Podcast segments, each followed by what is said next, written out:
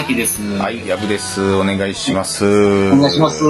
やあの、はい最近ね、ちょっと僕、あの、なんか納得いかないことがありましてですね。納得いかないこと。はい。え年末年始、まあ実家におったんですけども、え、えあの、まあ、なんていうかな、まあおせち、まあね、年末年始暴飲暴食しますから、えはい。ちょっとまあお腹に溜まるものはあんま食べたないとはい。いうことで、まあ僕カレーライスを作ってたんですけども、あまあ、うちのおかんがーうん。おかお腹に溜まるからもうお米は食わへんと。うん。なるほどね。でうんカレーうどんにしてと言うから、僕カレーうどんを作ったんですよ。はいはいはい。僕はライスを普通に食べました。うん。で、お腹に溜まるからカレーうどんって言って食ったのに、うん食後に餅2個焼いて食 う。餅か。餅屋行くんや。いや、もう意味分からへん。うん、まあ、別腹感も、まあ、そこまで高くもなさそうですしね、餅やったら。でも餅1個ってご飯茶碗1膳分やで。うん2個食うてんねんで。うん、そうっすね。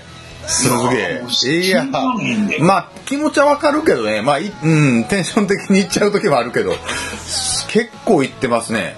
しかも砂糖醤油で思いっきり食うとったから。うーん。いやいやいやいや、まあ、なんていうんですかね、もう、あらかじめもうね、流れの勢いでも行っちゃえっていう時ありますからね。ああ、餅ってでもそういうとこありますよね。うん。いや、なんかそんなんないですか？あの、特にね、やっぱその、おかんという生き物がもう、んなんか、わけわからんな。こんな不合理極まりないなって、不極まりないなああ、思うことねがあるんですよ。うん。ご飯に関してはね、確かに。あれ言っとったんと違うやんっていう光景は、まあ、たまにありますよね。そうなんですよ。うんうんうん飯食い終わった。この前も飯食い終わったって。うんお腹いっぱいやって。ほんなら、おかきの袋バリに開けて、うん。1個2個食えたらわかるで。ようんうん。ーその袋見たら半分ぐらいあれへん。なあ。わかるわ。俺も、いあれなんやわやー山崎さんお菓子食べまくったりしません？あ僕ね、お菓子食べないんですよ。ああ、食べないか。食べないですねなるほど、なるほどで、。甘いものとかも基本的に食べないんですけど、うん。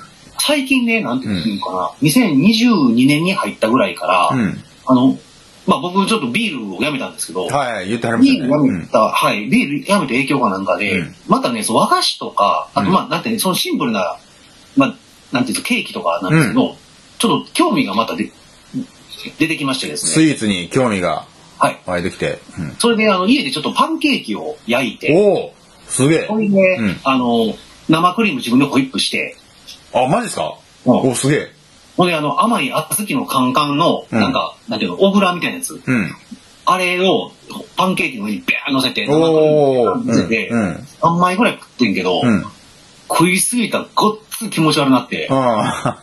まあ、甘いもん食べ慣れてないから、いうんうん。や、でも、あれ思ったらやっぱり、なんていうの、生クリームとか家で自分でやったやつが一番うまいな。うまい。ホイップクリームってちょっと大変でしょだって。こう、あの、うん混ぜるやつでしょ？混ぜるやつ。あの、冷やしながら混ぜる、混ぜる感じですか？あの、氷とか下に敷いて、うん。で、ボールをドンって置いて、で、はいホイップで混ぜてるって感じですか？あ、でもなんかなん、なんていうの、冬場やるときはう、ん全然もう、外の方が寒いから、うんあの、そのままボール入れて、うん。ガーってやれば、うん。ホイップね、5分ぐらいでできますよ。え、え、マジっすか？できますよ。山崎さん、ホイップ5分でできるんや。5分でもうガーッ手首、ね、効かしてカンカンカンカンカンってやるから。僕あれ、うんもう5回ぐらい休憩入れないとあれ出来上がんないんですよ。あこの間やったんですけど。え、長い目に休む感じ？いや、えーっとね、例えば2分、2分ぐらいガーってやって、まあ30秒こう手振って、もう一回2分ぐらいこうやんねんけど、うんもうやっていくうちに、あのー泡かき混ぜる腕のが、もうどんどんどんどんあの、遅なっていくんがわかるんですよ、俺。あ、スローモーションになっていくんですよ。俺だからあれめっちゃ、結構俺ハードル高いんですよ、ホイップクリームって。僕あれなんですよ、その、卵、卵焼きの時の卵かき混ぜるのもそうやけど、俺、うん右も左も両方使えるから、ああ、そっか、いけるんや。これあのスピードあんまり落ちずにできるんですよ。山崎さん、ドラマーでハイハットこう刻んでるっていうのもあんのかな？あれあんま関係ないか？なんかね、細い動きはね、右手結構効くし、うんで、あの、パワー系はやっぱ左の方が強い。ああ、そっか。だって、あれやったら左でボールを固定して右で手早くやるから山崎さんめっちゃ向いてますやん、じゃあ。そう、結構ね、僕ね、あの、お菓子作るとか向いてんちゃうかなと思って、うんあの、すごいなホイップしたり、パンケーキなんかもね、焼くのも結構、うんちょっとハマりそうでね、うん。一回、なんか、パンケーキとコーヒーとかで、そのお茶会とかね、やりたい、やりたいや。りたいですね。うん。コーヒー美味いや、しいのほんまに、俺のホイップほんまにうまいわ。あれ、ホイップ感動しますよね、あの、出来上がって。モリモリモリってなったホイップをこう、スプーンですくって食べる、あれ。そうそうそう。あれやばいよな終わったやつをね、うんそうそう、あれをすくって食べるのは美味しいわ、あれ。で、なんか、あのー俺あんまり甘すぎるの嫌いやから、うんあの、普通の分量のうん半分ちょいぐらいしか砂糖入れないんですよ。ああ、わかるわかるわかる。うん。そうすると、甘さ控えめで、うん結構ね、べっちゃーってかけてもうん大丈夫なんですよ。うん、わかるわかるわかる。あれはほんまにうまそう、ホイップクリームとか、あの、さ甘さ控えめにしたら、何も気にせず塗れるもんね。い。そう食います食います。うん。いやー、いいですよ。楽しいですわ。うんデザート。なんかもう、楽しみ増えた。ビールやめて楽しみ増えたわ。楽しみだ。うん。めっちゃおもろい。最近なんかお最もろいもん。高やな。最高や22な。うん。えうんえやっとるな、22年。飛ばしてますね。やってますよ。なんか、そんな暮らしぶりです。僕はあの、泡立て器、そう、最近は、い泡立て器を買おうかって、ちょっと、一瞬本気で考えてたんですよ。はいはいはい。去年末ぐらいに。うんそのホイップ、自分で作ったホイップがあんまりにもうまいのと、ホイップ作るの大変すぎるっていう、その二つのところから、うん。泡立て器ゲットしたらええんちゃうかって、一瞬そんな、あの文明の利器に頼り、頼りそうなテンションになってましたけど、意外に高いんですよね、あれ。それなりに。あの、あれ、あれですか？ハンドミキサーってやつですか？ハンドミキサー。そう。あハンドミキサああ、あっちのこう電動のやつですね。ー。うん。そうです。ね普通にご家庭でやる方はあれで全然いいと思います。僕は一切使わないんで、そうだね。はい。鎧塚さん、急にやりますから。ああ、やるやつ。じゃあ、鎧塚さん、その、あれが、すごい料理人の人なんですか？あの、なんて、もう、亡くなられましたけど、川島直美さんの、んあの、ご主人で、すごい、こう、なんていうの、ケーキとか、うんなんていうの、パティシエうん。のお仕事されてる方で、うん世界的なすごい方うん。なんですけども、ああいう人はこうね、微妙なさじ加減をコントロールしたいから、うん。あの、なんですか、多分ああいうの使わないはず。ああ、なるほどね。そういうことか。いやーでも全でも全然もう家庭やったらハンドミキサーの方がいいよ。なんか、あっちこっちペッペ飛ばへんし。うん。飛びますよね、クリームって。うん？クリーム飛びますよね、結構。あめっちゃ飛びます、めっちゃ飛びます。うん。だから絶対、もう家でやるんだったら絶対ハンドミキサはい。ー。うん。もう皆さん買ってください、ハンドミキサ僕もちょっと、あうん、買おうかなって思っております。うんー。。いいですようん、本当に。こうやってね、文明の利器に頼ってうん生きていきましょう、もう。あはい、ごめんなそうですね。合理的にいきましょう。合理的にね。はい。そうか、山崎さんも別腹の、別腹の気持ちはわからんと。そうですね。ああ、わからないですね。もう腹いっぱいになって一緒やろうって。なるほどな。うん。本当にだからね、その、なん、なんですか？その、まあ、別腹ね、うんもうあれですし、なんちゅうか、その、まあ、こうやってね、世の中がこう発展していきますと、うん。例えば、なんていうんですかね、まあ僕なんかもその、あちこちいろんな街住んでて思うんですけども、でね、ちょっと料理から飛びますけど、ああ、いやいやいや。あの、なん、なんていうかな、この、まあね、僕なんかも田舎で生まれ育ってますから、うん。あの、わけわからへん、なんやねんそれみたいな思うことが、やっぱりその地元の慣習とか人付き合いなんかでも結構あったりとかして、ね、思って、で、まあ、仕事柄でね、あちこち住ましてもろて、うん。あの、まあ東京にも長いこといましたから、あれですけど、で、向こうで出会う人出会う人はね、その、なんか、やっぱりその地元のね、あの、そう田舎のそういうのが煩わしいからって出てきたら刺激もあるし、とかうん。って、うん何より煩わしさから解放されてって、っていうふうなことをね、あの、楽しげに皆さんお話をするんですけども、うん。それを聞きながら結構僕はね、うん？っていうね、うん。疑問を、あ、ええなって、東京楽しいなと思いつつ、んどっかに疑問みたいなのが頭の隅にずっと残ってたんですよ。おー。なんやろうなと、なんでもなんか違和感あるなと、うん。違和感感じるな、覚えるなとうんいうふうにえー思っておったんですけれども、なんていうんですかね、その、まあそういう、田舎特有の方はなんか、そういうね、コミュニティみたいな、あとか、地元のそんなんとかあったりして、それもめんどくさいなと思ってた部分はあったんですけども、うんなんかそういうとこから逃げて、逃げてっていうかね、うんそこ世界が飛び出して、あの、そういう、まあ、大都会って文明社会うん。なんかにこう生きれば生きるほど、なんかそういう、まあ宗教やったり、ネットワークビジネスやったり、うんまあ、いわゆるこうコミュニティの用語に強くないような緩やかなコミュニタスっていううん。ものに求めるような人が結構意外に多いなというふうな。コミュニタス？はい。うん。あの、文化人類学のお用語であるんですけれども、うんうんコミュニティほどこうね、確たるつながりみたいなことないんですよ。うん。コミュニティっていうのはでその地元の自治会とか、その近か所付き合いとか、それぐらいの感覚ですかね。うん。とか、なんていうんですかね、もう、例えば、あの、まあ、プロ野球のが見に行ったりしても、うん例えば毎回見に行ってて、東京ドームに集まる巨人ファンがバッといたとして、応援団に入ってがっつりやってるって、これがコミュニティ。ああ、なるほどね。うん。じゃなくて、ふらーっと、野球好きでふらーっと見に行って、うん。そしたらこう、おー、みたいな、こう顔見知りが球場で知り合う。でうんゆるいつながりみたいな。うん。で、こうなんか、硬いつながりをあんまり求めてないようなうん。人たちがこう集まり、緩やかなこう集合体みたいなのを、うんコミュニタスというふうになんか呼ぶかなんかやったような気はするんですけども。同じアーティストを見に行ってるお客さんとか、それぐらいのああ、そうそうそうです、そうです、そうです。あだからなんか熱狂的な、うんあの、ヤブファンみたいなうん集まりで、こう、うんファンクラブみたいなガチッとかで、じゃなくて、あ。うん。あの、ライブハウスとかでたまたま知り合ううんヤブファンみたいな。うん。で、割と緩い。あそういう感じやね。うんなんかちょっと、大体の、ふわっとしたとこ、あの、距離感をイメージできました、今ので。そう、そう、なんかそういうのがね、なんか割と、結構そういうの求めめてるなっていうのを話聞きながら思ったんですか？あの、ななんていうんですかな、結局、その、人間って何かにし属してないと生きていけへんなっていうのはすごい思って、うん人とのつながりみたいなのがうん。あって、割とね、なんかまあ20代の頃なんかあんまりそんなこと思わへんかってんけども、うん年々か、年のせいかもわからへんけど、ううん。ーん、あの、一人では物事をなすというのは不可能やなと。ああ、なるほどね。そうそうそう。こんなんだってラジオもこれもそうやんか。もう俺一人で喋っとったらただの一人ごとやで。いやいや、その、まあまあ、それはそれで見てみたい気もしますけどね。うん。なんかね、なんかその辺がやっぱ違うんかな、うんやっぱり。うん、だからな、なんていうかな、うんその、めんどくさいことっていうのをやっていかんと、んなんか、こう、なんかな、人が生きてる意味みたいなものっていうのがどんどんなくなっちゃうというか、うん。うん、気がしてて、ううん、そんな気がするんですよね。なんか僕もね、あの、結構一人で何でもできれば、できるようになのがいいなと思ってたんですけど、はい。確かにこれ年齢のせいがわからないけど、前まで何でも全部できると思ってたけど、今なかなかできねえっていう、あはいあ一人やったら結構きついなって思う時確かに増えてきた気します。うん。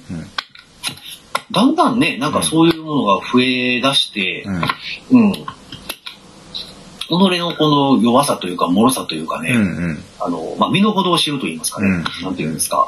そういうふうな機会に遭遇することが、まあ、なんか最近増えてきまして、うん。でもね、こうね、言葉的には、なんか、ものすごいネガティブなことをバンバン今ね、うん僕なんか今発してしまってるとは思うんですけども、うん別にね、気持ち的にネガティブになってるわけじゃないんですよね。うんうんうん。思い知って今開き直ったというか、うんうん。うん。うん。まあね、後ろ向きなこと言ってもね、後ろ向きで後ろに歩いたら前に進みますから、うん。まあ、それでええんちゃうっていう、ねえ、ちょっと硬い話をしてしまいましたけども。なんかあれなんですか？あのー結構他の田舎から出てきた人とは考え方が違うなっていうのをその話を聞いて思ったりとかあったんですか？あの、そうやね、違うなというよりも、うんその都会に出てきて、うん地域的で楽しいとか、動きが早いっていうことに喜びを見出してる人が、うんその一歩先うん。のことを考えてる人間が、まあ、ほとんどお見かけしないんですよね。ああ、そうか、そういう言い方になる。中では。うん。うん。で、なんか、僕なんかね、その心配性なんか不安症なんか分からへんねんけども、うん。この先行くと3年後ってなんか世の中変わっていくんかなとかね、うんなんか思うようにうん。なったり、なんていうかな、まあ日々その、ものの感じ方なんかも変わってきたりとかうん。してますし、うん考え方も僕なんか1年前と比べて大きく変わりましたし、うん。うんそう思うとね、あの、今ここ目の前に刺激があるからってそこの環境にドブンと使ってしまうと、うん。うん、あの、なんていうかな、うーん、次が周りが見えにくくなるというか、うんあの、首から下は絶対使ったらあかんなっていうのは、うんどこの環境によっても思いましたね。うん。うん。うん。まあそこで、なるほどな。うん。やっぱり胸から下は、までにしとかなあかんって、首の上までどっぷり使ったら、俯瞰で見れるぐらいのところにおおった方がいいって感じじゃないですかね。そうですね。で、まあ、それがね、心地いいとなると、なかなか次出ていくのが辛くなったりするんですけども、うん。まあ、なんていうんですかね、まあ、あの、環境を変えざるを得ない状況なんかもやっぱりうん、ここ最近多かったですから、うん。あんまりね、その辺に関しては、昔に比べてうん。適応能力なんかも、年取ったら下がると言いますけど、僕は、なんか、そうでもなくなってきたかなという気がしまして、なるほどな。だからまあまあ、た楽しい、まあ、た楽しいっていうのとはちょっと違うんですけども、うん。まあなんか、うん、うんまあ、だ楽しいって言うんですかね、こういうのは。多分、その僕なんかね、その、まあ、矢部さんみたいに作曲ガンガンしたりとかしてるわけじゃないから、うん。あれですけども、うん。今多分もし僕が作詞とか作曲してたら、うん。もし去年、ななんていうかな、去年作った曲と今作った曲やったら、だいぶその曲調なんかも変わるんちゃうかな。ああ、うん結構経て経てこの1年で、はい。うん、見えるものと言いたいことがもう結構変わってきてるって感じでうん、かもしれないですね。山崎さんだって結構ドラムのでうん叩いてうん出てくる音なんかもうん、ちょっと変わったかなっていうのを自分で感じるから。うん。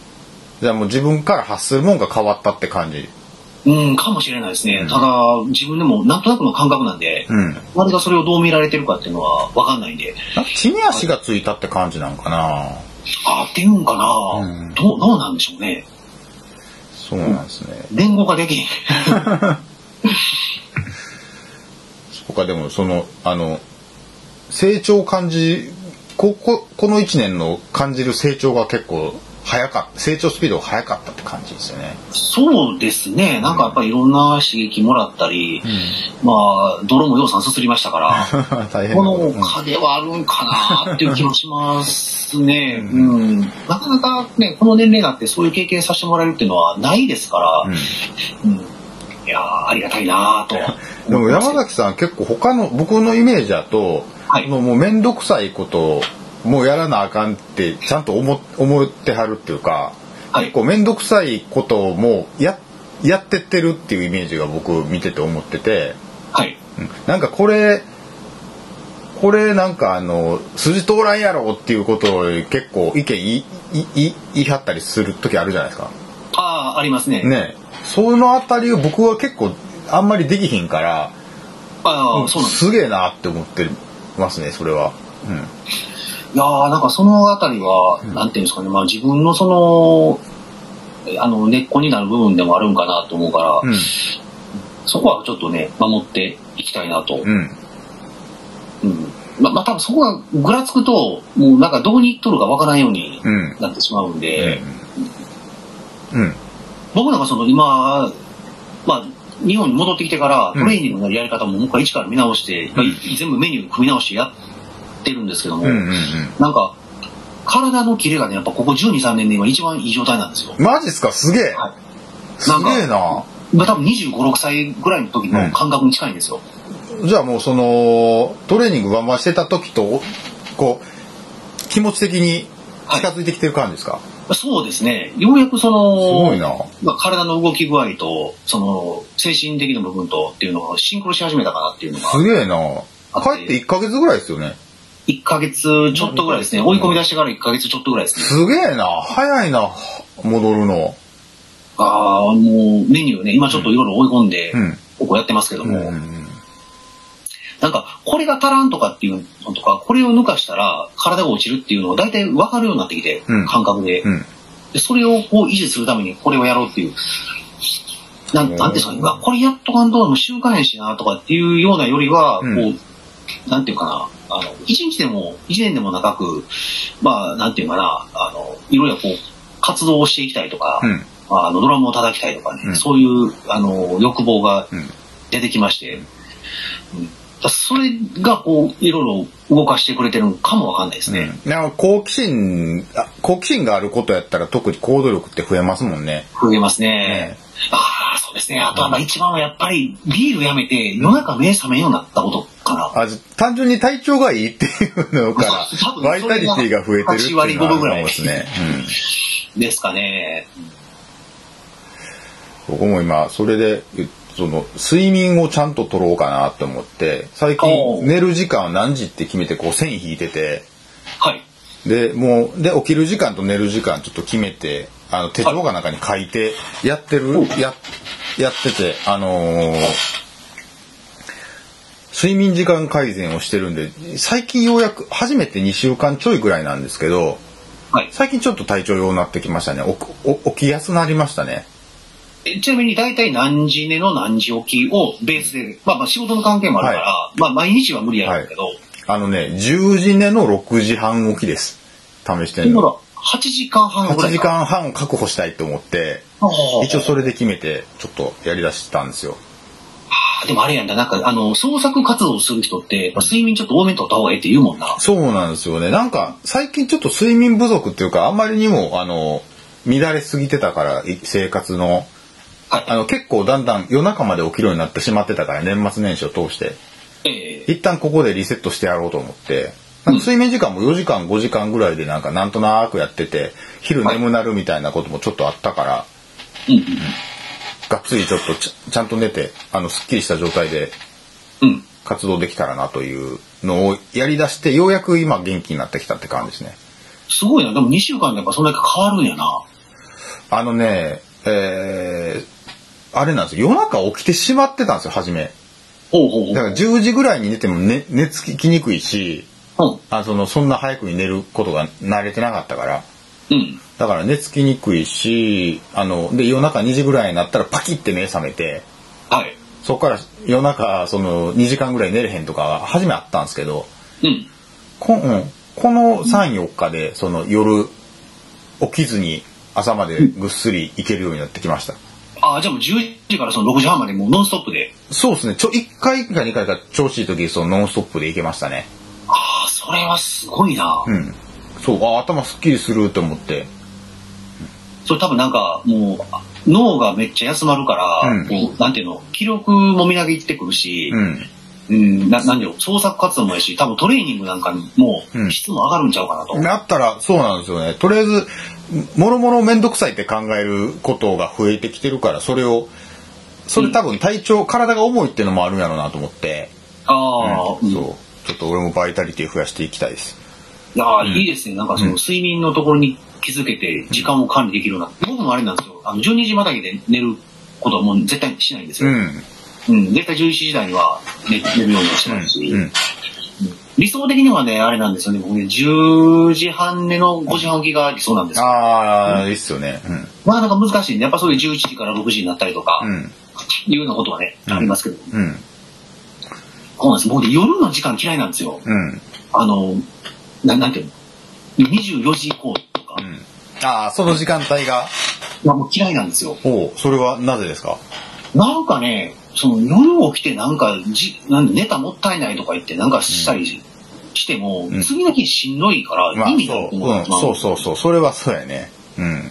と、なんていうかな、朝、例えば起きて、うん。そのジョギング行ったり、うん。あの、コンビニで新聞買いに行ったりとか、るときにこうね、朝日がこう昇ってきて空が色変わってくるんですけど、うんうん。あの光景を見るのがすごい好きなんです。あ俺も好き。最近早起きして電車乗ったんですけどよかった。朝あれ日めっちゃいいでしょ。めっちゃいい。いいでしょ。うん。なんか、なんやろ。う。まあ、宇治のご来光ほどいいもんちゃうけど、でもなんか、こう、朝日が昇ってくるっていうのってめっちゃ気持ちいいめっちゃ気持ちいい。ほんまに。あれをね、感覚をね、気持ちいいっていうのを覚えてしまうとね、夜起きたくなくなる。ほんまやね。確かに。うん。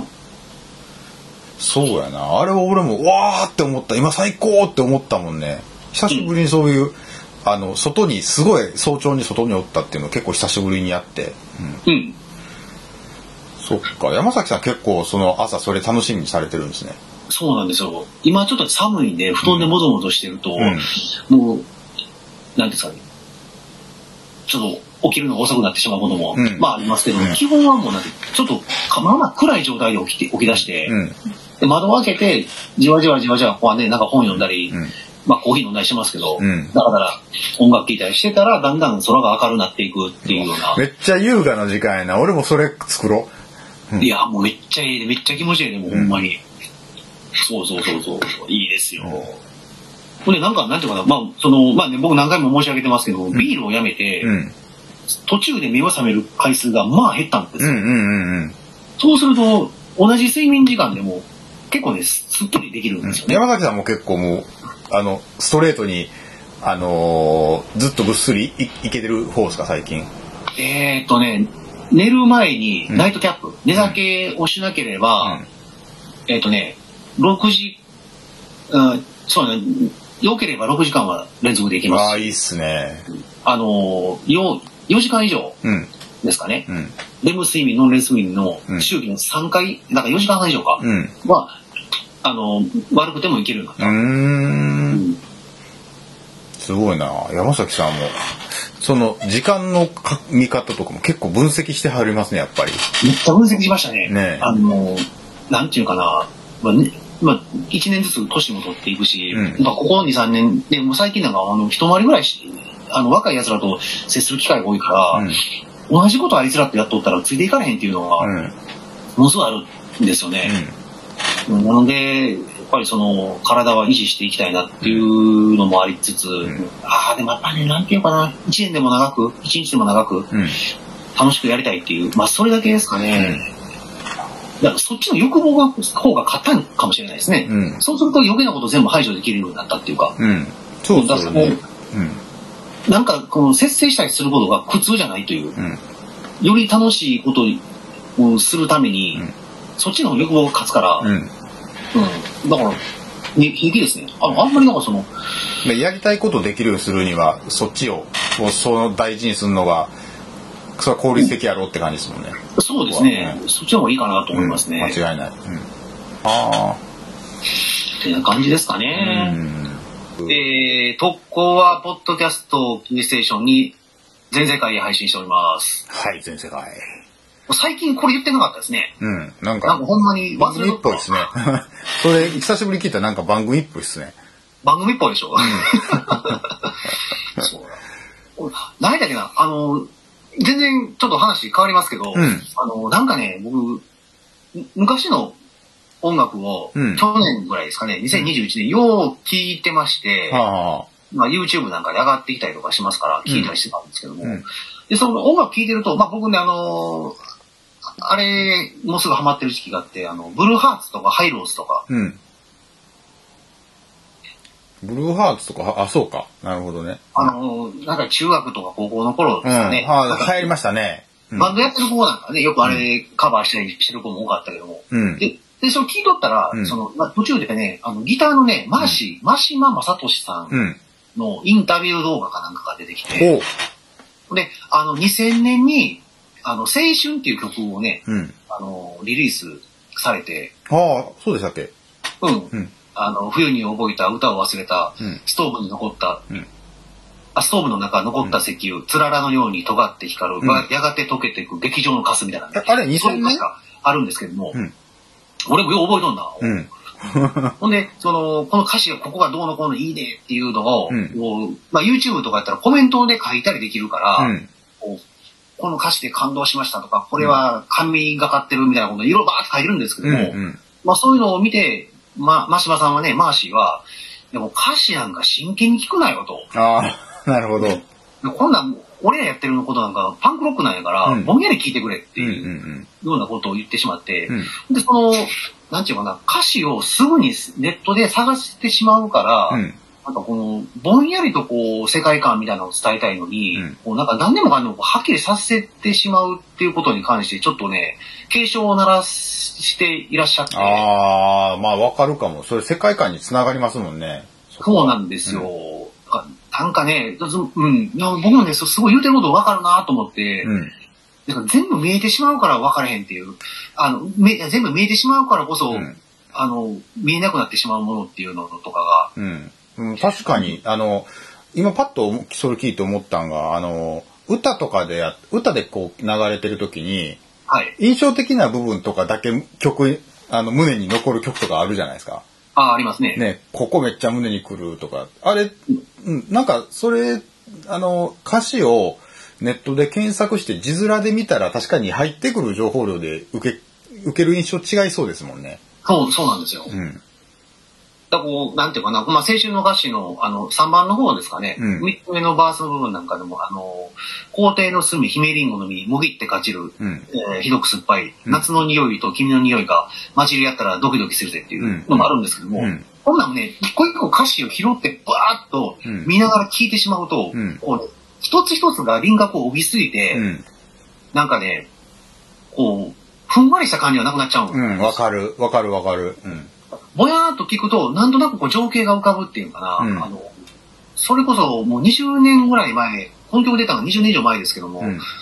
22年前ですかね、うん。うんあの、あの頃ぼーっと聞いてたりしたら、小学校の時の校庭の景色が浮かんだりとうん、か、わかるわかる。うん。で、なんとなくこうシンクロした感覚ってあったと思うんですけど、うん今なかなかそれがなくて、はっきり見えるから、あの時の、あの時の情景のこのシーンの何々っていうのと、カチカチカチってこう、本当にデジタルにくっついちゃうんですよね。うん。うん。なんかね、うーん、なんとなく感覚的に僕も違うなーっていうのがあって、うん、どうなんでしょうね。僕なんかその、がっつり作詞、作曲活動なんかをうん。メインでやったことがないんであれですけど、うんうんまあ、矢部さんなんかね、作詞作曲してるから、うんどうなのリスナーの人、聞き手の人は、なんか、まあ別にこう聞けっていうわけじゃないねんけども、うんなんか、真剣に聞くなよっていう、まあ真剣に聞くなよって、あの、なんていうかそういう意味じゃなくて、うん。ぼんやり聞いてほしいって思ううん。曲とかそんなんって、やっぱり作ってる、作りながらそういうのってやっぱあったりします？まああの、それで言うと、ぼんやり聞いてほしい、ぼんやり聞いてもここだけ刺さったらいいなっていう歌詞とかがあって、はい。僕もね、なんかこう、字面で読んだら、字面で読んだら詩読んでるみたいにこう、ちょっと表現が美しいといいなっていうのもあるんですけど、はい。歌で、歌の歌詞として考えるのってほんま、あの、ザーってなんとなく流し聞きしてる時に引っかかるようなワードっていうのを効果的に入れれたら、それはすごく感動につながるなって思ってて、うん、ぼんやり聞くことを一応想定しては歌詞を書いたりとかはしてますね。ああ、うんでもぼんやり聞いてもらった方が確かにいいかなとは思うかな。そうやって言われてみたら。うん。うん。なんちゅうかな、こう、意識をあんまり集中させないというか、うんうん分散させるっていうのかな。うん。こうそうするとこう、ファーっと見えるっていう。うん。なんか、なんやろ、あの、例えば山行っても海行っても、うんその、景色見に行っても木の一本じっと見てるわけじゃないし、うん。あの、海見に行っても、そうやね。そうやね。魚どこにおるかっていう見方しないじゃないですか。うん全体をファーって見るじゃないですか。ああいう感覚を音楽に触れる時なんかでも、あの、そういう感じで聴いてもらえると、なんかね、例えばこう、歩きながら曲聴いたら、ええ、あの、曲に浸りながら、こう、景色を楽しめる、うはいじょとぐらいの歌の情報量とそうじゃない曲があるというか、はい。なんか、景色を楽しみながら音楽を聴くにはある程度さっぴいた情報量の方がちょうどいい感じはあるかも。ああ、はいはいはいはい。歌詞が、歌詞にこうずっと集中し、なんて言ってるんやろうって思って歌詞に集中してしまうと、うん。今度は景色に集中できないというか、はい。うん。っていうから、いいバランスがいいですよね、その歌詞の。あの、ううんん。あの、何だっけ、脳症炸裂ガールなんかにも歌詞ブワーって詰めてな、うん。ねうん。うんあ。れ行くとちょっとこう、なんていうかな、こう、情報量的に、うん。情報過多になってしまうというか、うん。ぼんやり聞けないもんね、あのそうっすよね。うん。うん。確か、あそれはあるな、うんありますわ。そう、確かにその情景とか絡む、か、重なるっていうかね、うんその、歌詞や音楽とその景色がシンクロすると、あの、景色の、ね、見え方なんかもまた違って見えるというか、うん。あの、例えばそうですね、あの、電車乗りながら音楽聴いてたりすると、うん。あの、音楽とその景色がシンクロバーってすると、うん。音楽なしやったらその風の音とか、うん。周りの歩く音なんかとうん景色と景で普通は一体化してるんまあ、シンクロしてますよね。シンクロしてますね。うんでもそれが音楽とシンクロすることによって、そのうん景色自体も見え方が変わったりとか、うん。でもそれって、その歌詞の情報量が多すぎると、そっちに意識取られるから、うんそういう見方ってもしかしてできなくなってしまうのかな。うん。うん、そうっすね。うん。まあ、多分そういうことなんかな、歌詞は、その、あの、マーシーが言うてるのって。もしかしたらそううんかもしれない。まあ、それは、空でも見、空でも見ながらなんとなく聞いてくれよ、みたいな感じなんかな。ああ、かもしれないですね。いろいろ考えすぎんなよっていう。ことをおっしゃってるのかもわかんないですね。なるほどな結構歌詞検索してもうてるもんな俺もいや、俺もめっちゃ検索してるもん。だって、もうなんか、なんかうんこうかかってる曲がいい曲やなって思ったらうん。どうその曲って何やろうな誰のなんて曲やろうっていうのに手がかりがその歌詞しかないからはい。それで結構歌詞聞いて検索してでバーって出てきて、あこの曲かって言って歌詞確かにこう字面でよ読むっていう流れあるもあるよなうん。確かに俺もようけ、その、そう、耳で歌詞だけ拾って、うんこれ何やったっけとかって、うんうん、あの、調べるもんな。うんまあ、探せてすぐこう出てくるっていう、まあ便利ではあるんやろうけうんどな。なんか、あの曲何やったっけ？何やったっけ？とかって言って生活することもなんか減ってもうたなと思って、それはそれで寂しいなってね。うん。うんなんかデパートでかかっとったあれ、あの、何やったっけ？あそうそうそう。おもちゃ売り場のあれみたいなね。うん。あのなんていうかな、うん。いつまでも答えが分からへんみたいな。うん。うん。ああいうのもなんか時には楽しいなとか。そうっすね。うん結構たまに僕はあの役者海外のドラマの役者の顔が顔はあるけどこの人の名前が出てけえへんっていう時あってああ、はい。そういう時はできるだけ自分です。あの思い出すまであの半日ぐらいかけて考えますね、ああ、うん。そうなんや。うん。名前と顔が一致せえへんから。そう。気もめっちゃ気持ち悪いねんけど、うん。なんかこれ検索して出てきた時の敗北感たるやって思って。ああ、そうなんかそれで言うとそんなことがあるかな、あそうか、そうか、そうか、そういうのもあるんやな。うんそうやわ。歌詞はそうやな。うんなんかあんまり集中しすぎてもあかんのかもしれないですね。山崎さんも結構歌詞あの CD とかきちんと取っとく人じゃないですかあ、僕はそうですね。そうでしょ？とでね。こうあの歌詞カードとかに結構あのアンテナを張るタイプのええ、人やと俺が認識してるんですけどええ。結構そういうの読んだりとかってあありますか？あの、僕はそうですね、あの、ドラム奏者っていう、うん。あの、職業柄、うなんていうんですかね、歌詞を見ないと曲を叩けないっていうのがあって、んうんうん。その、なんていうの、その、ボーカリストが大体作詞することって多いですけど、うん。この作者の世界観っていうのを把握するために、うん。歌詞はよ読み込む癖っていうのは、うん。10、そうですね、19か20歳ぐらいの頃からですかね、うん。についたんで、うんうんそれがやっぱ未だに抜けないですね。結構じゃあこの人の書くこの歌詞ってこういうテイストがあっていいよねとかって割と分析とかもするんですか？一時期やすごいやってましたね。ああそれ面白そうやな。20、22、3歳ぐらいから、うん。そうですね、31、2ぐらいまではかなりやりましたね。だから歌詞わかんないと、で、自分の血肉に入んないと叩けないっていうのがあって、うん。なんかあのーアメリカかなんかで活動してる、ん。あの、なんかジャズかブルースのシンガーの方なんかにしても、うん。10年住まへんと、曲なんか歌えへんっていうのはおっしゃってて、うん。その、あーそうやね。血肉になるまで、うん。他の文化が血肉になるまで10年はかかるっていう、多分そういうことをおっしゃってるんですよ。うん。いやー僕もほんまにそうやなと思うもんな。で、その歌詞の見て聞いたイメージを膨らましてで自分のドラムを、ドラム言語で表現するっていうのに、やっぱりね、うん、10年はかかりましたね。うん取り組み出してから。だから、イメージ通り叩き出したんってどれぐらいやろな。28ぐらいの時じゃないから、かな。うんうんだからもう曲のそのあのテーマというかそれ、はいそういうふうなの正しく理解するのでがっつり読み込むって感じですね。そうです、読み込んだり、あとレコーディングの時に歌詞カード横に置いたりとかうん、ああなるほどね。しますね。うんあとは、その、ボーカルレコーディングには僕大体そういう時立ち会ったりとかして、ああうん。それ大事っすね。確かに。で、聞くと、ここで、例えば声かすれてくれとか、うん。ここ上がってくれとか、ブレスはここでっていうのがあったりすると、うん。ドラム叩く時にもう、そこの感覚ってものすごい重要で、うん。うん、あの、なんでドラマーが歌詞見るのって言われたことが、学生の時もあったけどね、うん。歌詞みんな叩けるわけないやんけって俺は内心思ってて、うんうん。まあ、こういう理由で歌詞読んだ方がいいと思うっていう説明したけど、誰も分かってくれへんかったな、この人は。うん表現者としてそこ大事なとこですよね。ああ、だと思いますね。僕もギター弾く時とか、まあ自分でやる曲、あのー作ってか、自分で歌詞を書いて曲を歌うっていう時とかも、やっぱり、あの、うんどういう曲かっていうのが分かってるから、だから、あの、うん。緩急の波もつけやすいもんやし、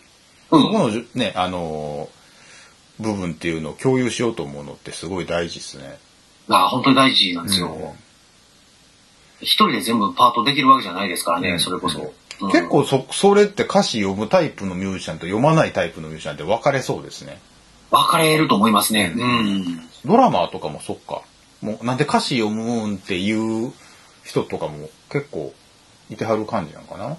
いてるんかなその、うんインストが多かったりとかすると、ああ、そっか、それもあるですね。かもしれないですね。うんあとその、なんて、なんていうんですかね、スタジオミュージシャンだったりとか、セッションミュージシャンとかだったりすると、うんあの、曲の構成を覚えて切らさないように、うんもうたくさんの、あの、楽曲を処理しないといけないから、うん。うんうん曲を入り込んでる暇がないっていう。うん。うん、そっか、なるほどね。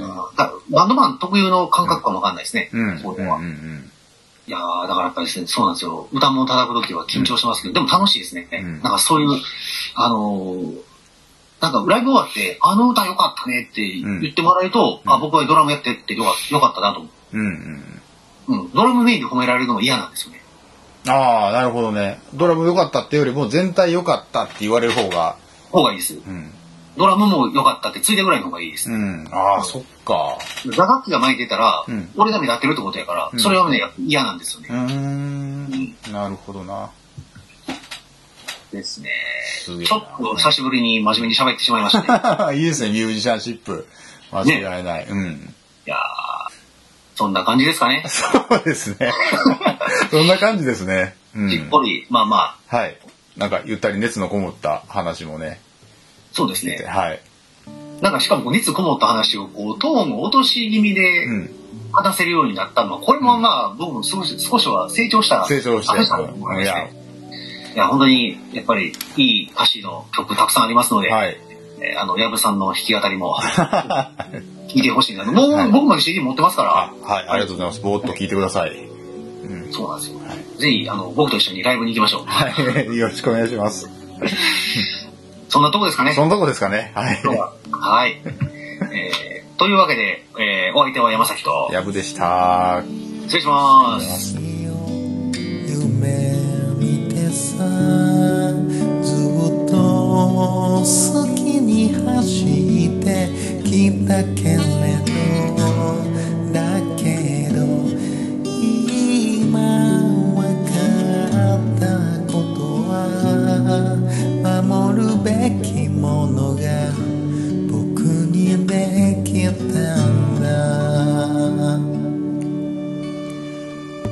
バタバタと毎日に追われてさ月並みな言葉しか出ないけどだけど今伝えたいんだよ幸せにすることが全て